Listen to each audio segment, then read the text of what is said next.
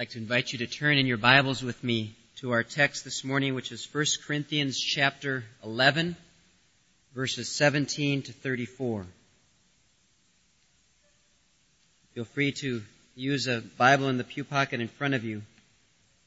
1 Corinthians chapter 11, verse 17 to 34. But in giving this instruction, I do not praise you, because you come together not for the better, but for the worse. For in the first place, when you come together as a church, I hear that divisions exist among you, and in part I believe it. For there must also be factions among you in order that those who are approved may have become evident among you. Therefore, when you meet together, it's not to eat the Lord's Supper. For in your eating, each one takes his own supper first, and one is hungry and another is drunk. What? Do you not have houses in which to eat and drink? Or do you despise the church of God and shame those who have nothing? What shall I say to you? Shall I praise you? In this I will not praise you. For I received from the Lord that which I also delivered to you that the Lord Jesus, in the night in which he was betrayed, took bread. And when he had given thanks, he broke it and said, This is my body, which is for you. Do this in remembrance of me. In the same way, he took the cup also after supper, saying, This cup is the new covenant in my blood. Do this as often as you drink it in remembrance of me. For as often as you eat this bread and drink the cup, you proclaim the Lord's death until he comes. Therefore, whoever eats the bread or drinks the cup of the Lord in an unworthy manner shall be guilty of the blood and the body of the Lord. But let a man examine himself, and so let him eat of the bread and drink of the cup. For he who eats and drinks, eats and drinks judgment to himself if he does not judge the body rightly. For this reason, many among you are weak and sick, and a number sleep.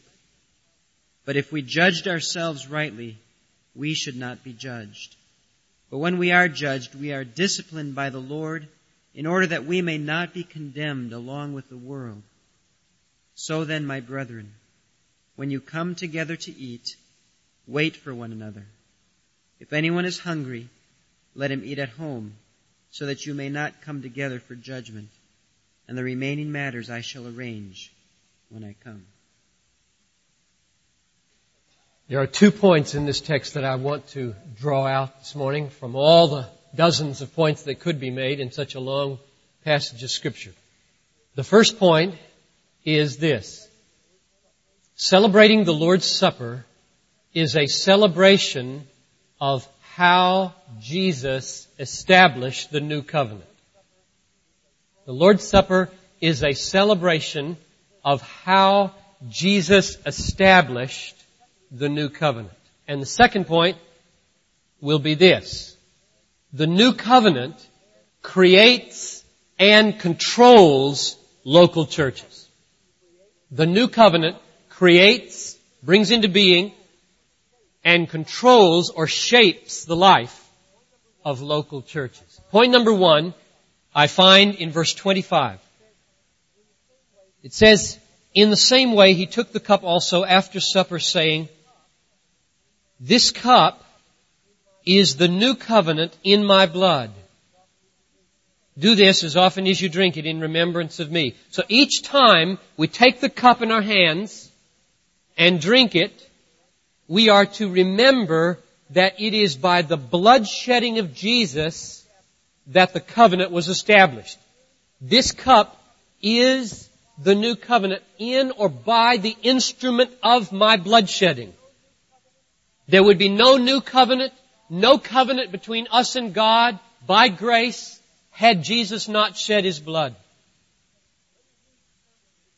Now let me read the terms of the new covenant to you just so that they're fresh in your mind from Jeremiah 31, 31 following. The prophet said, behold, the days are coming, says the Lord, when I will make a new covenant. Now that's the phrase that Jesus said was in the blood of Jesus or by the blood of Jesus. By the blood of Jesus, this promise has been fulfilled. The days are coming when I will establish a new covenant with the house of Israel, the house of Judah, not like the old covenant which I made with their fathers when I took them by the hand to bring them out of the land of Egypt. My covenant which they broke, though I was their husband, says the Lord. But this is the covenant. Now listen, here are the terms. This is the covenant which I will make with the house of Israel after those days, says the Lord. I will put my law within them. I will write it upon their hearts. I will be their God. They will be my people. I will forgive their sins and I will remember their sin no more. So in this new covenant, by the blood of Jesus that relates us to God, He pledges to forgive sins, to put His law within us, to write it on our hearts, to be our God, and to make us His people. Which means that this covenant is not just a possibility held out to the world, not just a possibility, it is a creation. It is not something that God proposes, it is something He also accomplishes. The certainty of it does not lie within our response. The certainty of it lies within His commitment to forgive our sins and write His law on our hearts. The new covenant and its unique terms over against the old overcomes the two big problems that separate His people from Him. The first problem is guilt owing to sin. And the new covenant solves that problem by saying, I will forgive their sins and remember them no more. So the new covenant has in it a stipulation whereby God commits himself to cancel sin. And that happens in the bloodshedding of Jesus. He takes our guilt upon him and when his blood is shed, ours doesn't have to be. So the first problem is overcome in the terms of the new covenant. I will forgive their sins and remember them no more. The second problem is rebellion in the human heart. And that problem is overcome by the stipulation which says, I will write my law upon their hearts, and I will put it within them, and they shall be my people. In other words, it won't be any longer that the law is written merely on tablets of stone outside us, pressing itself on us, rebellious creatures who push it away and say, no, I want my own way. It won't be that way anymore. In the new covenant, God doesn't just write on stone out here. He takes His pen by the Spirit, Paul says in 2 Corinthians, and He writes it on the inside so that we experience the law now not as a pressure from without, but as us within liberty from within. Remember after Paul says that the fruit of the Spirit is love, joy, peace, patience, goodness, kindness, meekness, faithfulness, self-control. He says, against such there is no law. Meaning, the Spirit writes what we ought to do on our hearts. He changes us from the inside out. The new covenant is the reaching of God inside to write His law upon our hearts. Here's the way Moses put it. Deuteronomy 30 verse 6. The Lord your God will someday, in the distant future, he didn't know when or how, but he saw it coming. He was the prophet.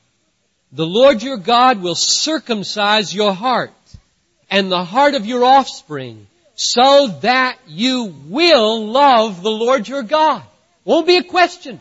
The commandment Thou shalt love the Lord your God with all your heart and with all your soul and with all your might, with all your mind, in the new covenant is not merely a commandment, it is also a gift. God, in the new covenant, commits himself to circumcise the heart so that the heart will love God. In other words, he cuts off the foreskin of rebellion. He throws it away. And we're new the new covenant is not just a possibility, it is an accomplishment. It is a creation. It is a work of God's sovereignty in our lives. That's why you will be His people and He will forget your sins forever. Here's the way Ezekiel put it, chapter 36, 27. I will put my spirit within you and cause you to walk in my statutes and be careful to observe my ordinances. The allegiance of the human partner in the new covenant is not up for grabs. You hear that? The allegiance of the human partner in this covenant between God and man, the allegiance, the fulfillment of covenant stipulations is not up for grabs. God's gonna do it. I will write my law. I will circumcise your heart. I will put my spirit within you. I will cause you to walk in my statutes. I'm gonna make sure this works this time. That's the difference between the old and the new covenant. Now, let me read you a, a New Testament two verses that takes all of that and gathers it together in a beautiful benediction. It's Hebrews 13, 20 and 21. Let me read it to you. Now may the God of peace, who brought again from the dead our Lord Jesus, the great shepherd of the sheep, by the blood of the eternal covenant, equip you with everything good to do His will, working in you that which is pleasing in His sight through Jesus Christ. To Him be glory forever and ever. So did you hear it all? The blood, the covenant, and the inner working, the writing of the law, the circumcising of the heart, the putting in of the Spirit, the causing to walk, the working of that which is pleasing in God's sight. God is not leaving the new covenant up for grabs. He is sovereignly doing. The church will prevail. Satan cannot defeat the church. Human will cannot defeat the church. The new covenant people of God are secured by the sovereign initiatives of God, not only to fulfill His awesome covenant oath, but also to fulfill our side of the deal. You did not get saved on your own. You did not come to church this morning on your own. You do not love Christ on your own. You don't read the Bible on your own. You don't pray on your own. You don't have one good will on your own. God is at work in you to will and to do His good pleasure, and ours is to fall on our face with incredible gratitude if we find within ourselves the slightest whiff of a desire for God. Today's text says the Lord's Supper is a celebration of how Jesus established this new covenant. He shed His blood, and in the infinite worth of shedding His blood, He secured everything I've just been talking about. He bought it. We're not worth it. He's worth it. We get it because we're in Him by faith. I love that hymn that we just sang. His oath, His covenant, His blood, support me in the whelming flood when all around my soul gives way. He then is all my help and stay. I am not my help and stay. My oath. It may be that in my covenant relationship with God, I'll take an oath. It may be in my covenant relationship with God, I'll take some covenant vows. It may be I'll shed my own blood. But that will not be my hope and stay. My covenant my oath, my bloodshedding may happen, but it is not that on which I stand when everything around me is giving way. What I stand on is the irresistible, sovereign covenant initiatives of God to choose me, to destine me, to call me, to quicken me and make me alive, to die for me, to justify me, to put His Spirit within me, to write His law in my heart, to work in me that which is pleasing in His sight, and one day to most assuredly glorify me as surely as His blood is of infinite value. Because that's on which I stand. Without that, I will go down when everything around me gives way. It is a glorious gospel. It's the glorious salvation. The new covenant means God does it. And God gets the glory. And we submit and we rejoice and we bask and we bathe and we follow and we obey. For He is at work in us to will and to do His covenant good pleasure on our behalf. Point number two. The new covenant creates and controls the existence of local churches. Now the reason I stress local churches in this point is not to deny the reality of the universal church. The body of Christ composed of redeemed from all kinds of denominations and churches. I believe in that. It's glorious.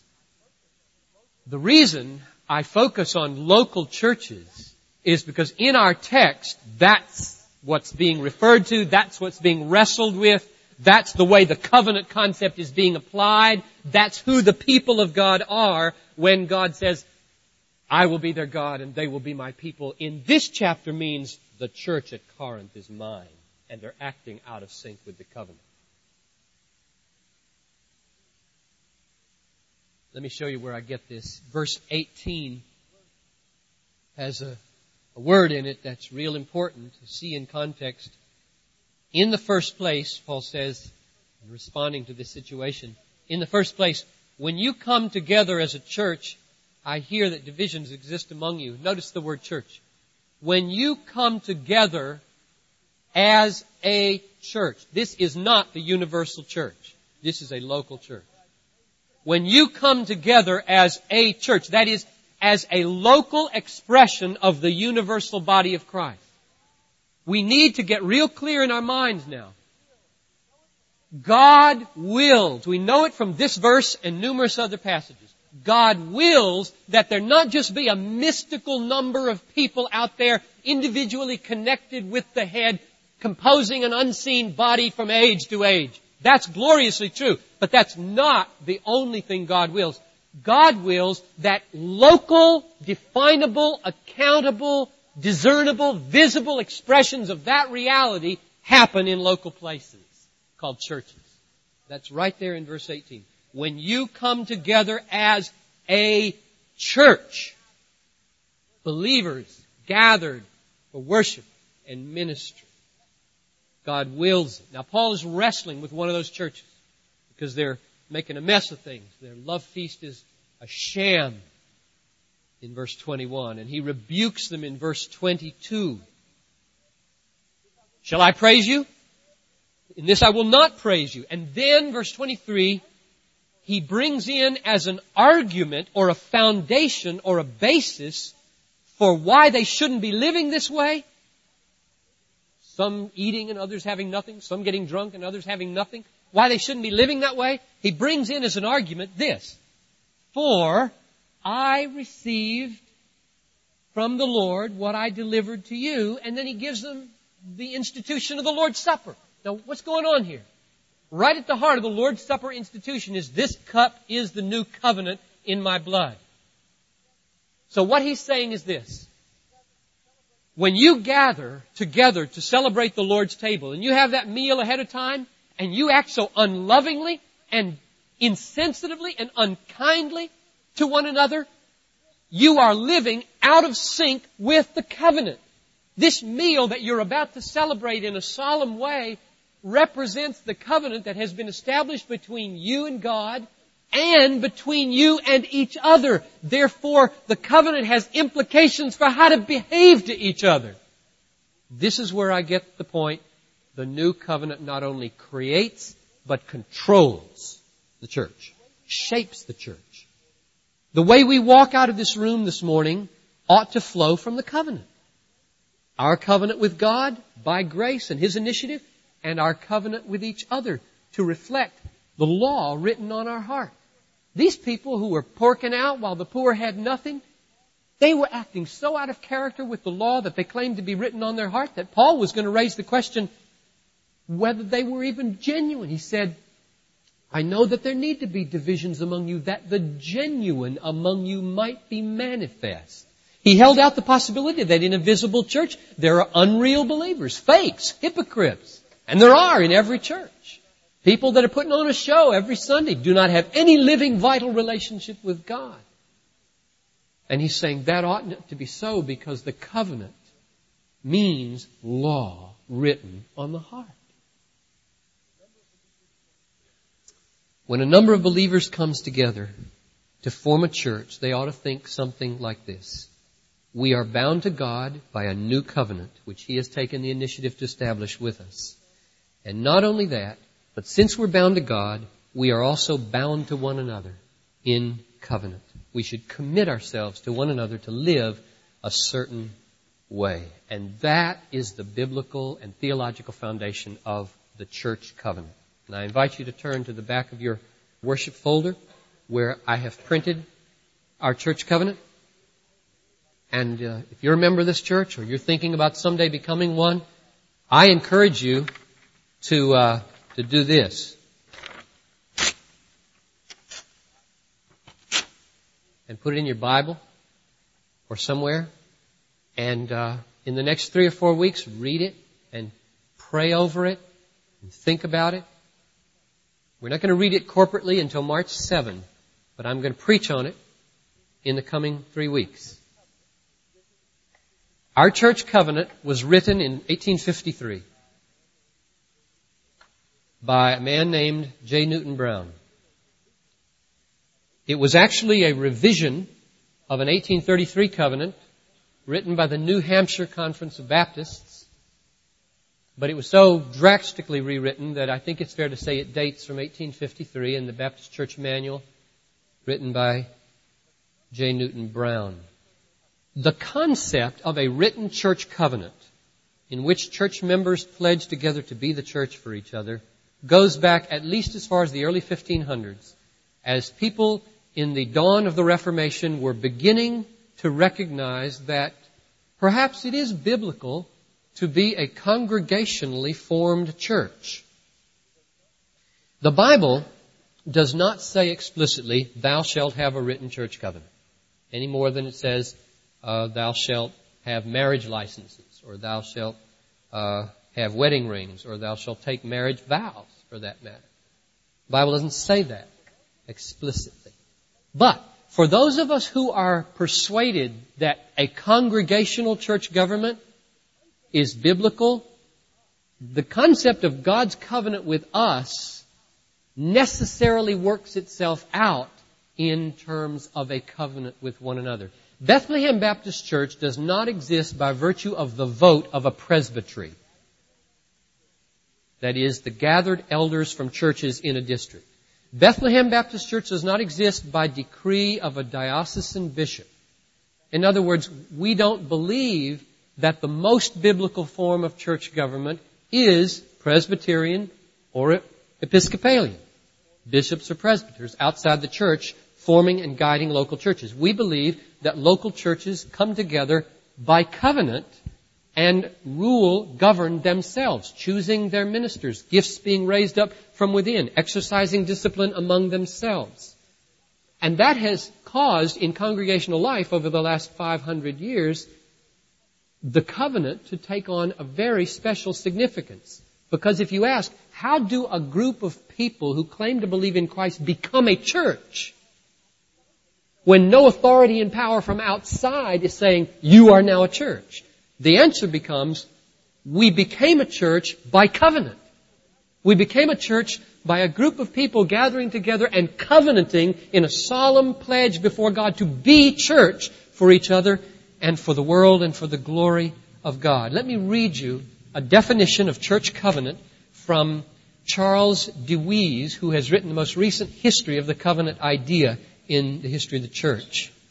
Here's his definition. It's a good one, I think. A church covenant is a series of written pledges based on the Bible which church members voluntarily make to God and to each other regarding their basic moral and spiritual commitments and the practice of their faith. One way to conceive of it is this. A church, a local church without a covenant is like a marriage without vows. Neither marriage vows nor church covenants are outlined explicitly in the Bible. But the reason we have marriage vows is because what is outlined in the Bible is the very essence and nature of marriage as a covenant commitment in which two people come together and make pledges and promises and covenants with each other to be what they are for each other, husband and wife, for nobody else until they die. That's the very essence. That is made plain in the Bible. And so vows just follow as the day, the night. Now, same in a church. A church covenant is not written out in the Bible in any terms, but the very nature of a church whereby a people are united to God by the new covenant and are called then to be the people of God for one another and to live a certain way, as our text says, necessarily means, well, if we're going to be a people for each other, we have to either say so or not. I mean, you might not say it. You might say, I don't like to say it. But it helps to say it if it's true. If we're going to be a people for each other, if we're going to make promises to each other, to love each other and stand up for each other and hold each other accountable and be a church for each other, it's good to say so. That's what a church covenant does and is. Now, let me make two qualifications, clarifications. I do not mean in this analogy between marriage and the church that it's a sin to leave a church and go to another one. I'm not saying that the analogy with marriage is that tight. The reason it's not that tight is because there is a bigger body. There is a bigger covenant people than Bethlehem. There isn't a bigger marriage that you should belong to than the one you're in. It is right to stay in marriage. It is not necessarily always right to stay in the same local body. So do not construe me as I press this issue hard about the beauty and the glory and the preciousness of our covenant unity that I'm implying you can't leave this place. You can. Some are called other places. Some move other places. Some come to convictions that make it inappropriate for you to be in this covenant community. And there are many reasons why people move from one body to another. That's not sinning as long as you pray that through and make it for good and holy reasons. The second qualification and clarification is to say that we are glad, and it is not wrong, when people worship with us and receive ministry from us and in many ways minister to us who are not, for one reason or another, free to make the covenant commitment. For example, people are here as students for a short time and may want not to release themselves from the covenant commitment they have to a home church. Another example would be moving through here temporarily in business and wanting to worship here for six weeks. Another reason is that you might be coming here because you love everything about this church except fill in the blank. Baptism or something. A lot of, we have a number of people in those kinds of categories. Now, when I stress covenant life here, which we're doing in these days, I'm not saying the only people that belong in this room are the real covenant committed. That's not true. I realize the soft edges of this reality. And we want to have our arms wide to unbelievers to worship here. I mean, to come and try to worship until they get to be believers. We, we want to be an open arm place where people right off the street can come and we want people who are questioning and wondering, you know, is what you believe really biblical? Can I really fit into a, a church that takes stands like you have in your church covenant and in your doctrinal statement of faith? That's fine. I've, we've had people here for seven years before they make that kind of commitment, and longer. And so we, we don't twist any arms to say, you're going to occupy the pew, you got to join. Nevertheless, Bethlehem exists as a church a definable, distinct, accountable, visible church by virtue of a covenant. Without it, we would not be an authentic church. Let me read the first paragraph to you as we close. I'm going to pick this up and talk about it more in the weeks to come. Having been led as we believe by the Spirit of God. Now, do you see where this begins? It begins with the sovereign, initiative taking covenant work of God. We were led. We didn't just decide to be a church. We didn't just decide to get saved. We didn't just decide to believe in the Lord. We were led to the Lord. Having been led, as we believe, by the Spirit of God to receive the Lord, Jesus Christ as our Savior, and on the profession of our faith having been baptized. Now that's why we're Baptists. You see? There, the line is drawn between us and millions of genuine believers. Okay? In no way, in defining ourselves as Baptists, that is, only being baptized upon profession of faith, in defining ourselves that way, we are not saying those who disagree are by virtue of that unbelievers or inauthentic. We're simply saying, as we read the Bible with consciences as clear as we can make them, this is what the Bible teaches the church ought to be. And we will be this with charity toward all who with the same conscience come to a different conclusion on that issue. More on that. In fact, I'm going to, I know that there are many people who are attracted to this church by virtue of our theology, which is Calvinistic in putting the sovereignty of God at the center and the top. And many people in that tradition come out of a covenant theology which includes children in the sign of the covenant and in the covenant family by virtue of infant baptism. So I'm going to tackle that whole issue. Because many people I think are thinking right now, well, how can you put such a premium on the covenant and our covenant life together and not do it the way the real covenant people do it? You know? Who give their children the sign of the covenant the way Abraham gave all of the male kids the sign of the covenant. Every male in the covenant received circumcision, and now baptism replaces circumcision, and we ought to give the sign of the covenant to the infants and have them to be reckoned as part of the covenant family. Why don't you do that? Now, uh, either next Sunday night or two weeks after that, I'm going to talk about that. I'll announce it ahead of time because I'm not sure just how it's going to fit in. But we will come clean on why, biblically, we can take such a strong stand on this concept of covenant and yet still believe that baptism is appropriate for those who have made a profession of faith and not for their children. Finishing that paragraph. We do now, here's the covenant, we do now, in the presence of God, angels, and this assembly, most solemnly and joyfully enter into covenant with one another as one body. Not the only body, one body in Christ.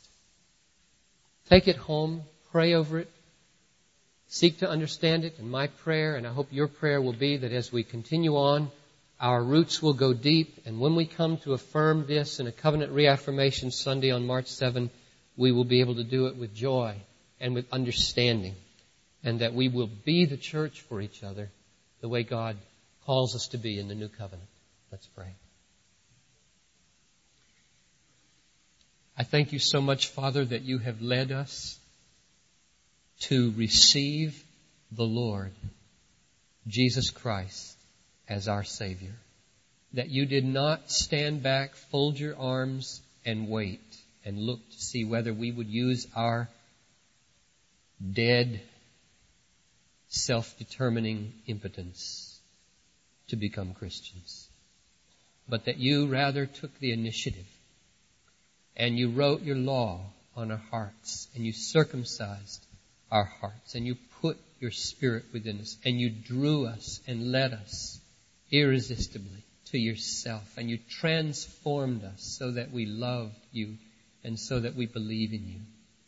And I pray now that as we move into the study of this covenant, you will unfold it to us in its biblical dimensions and create it anew within us so that our body will not only be the creation of the new covenant, but controlled by the new covenant. In Jesus' name, amen.